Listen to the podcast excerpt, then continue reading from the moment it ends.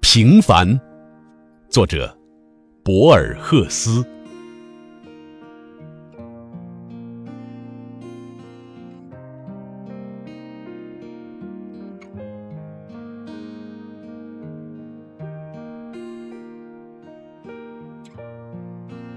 花园的隔山门打开，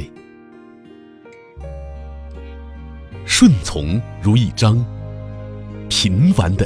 习惯常家探问的书页，而一旦进入我们的眼睛，不需要注视那些在记忆里确切无疑的事物。我熟知习惯和心灵。和那种隐语行话，每一群人都在编织着他们。我无需说话，也不必佯装拥有特权。我身边的人们都与我熟识，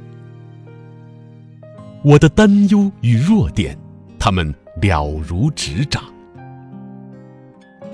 这就是那最高的获取。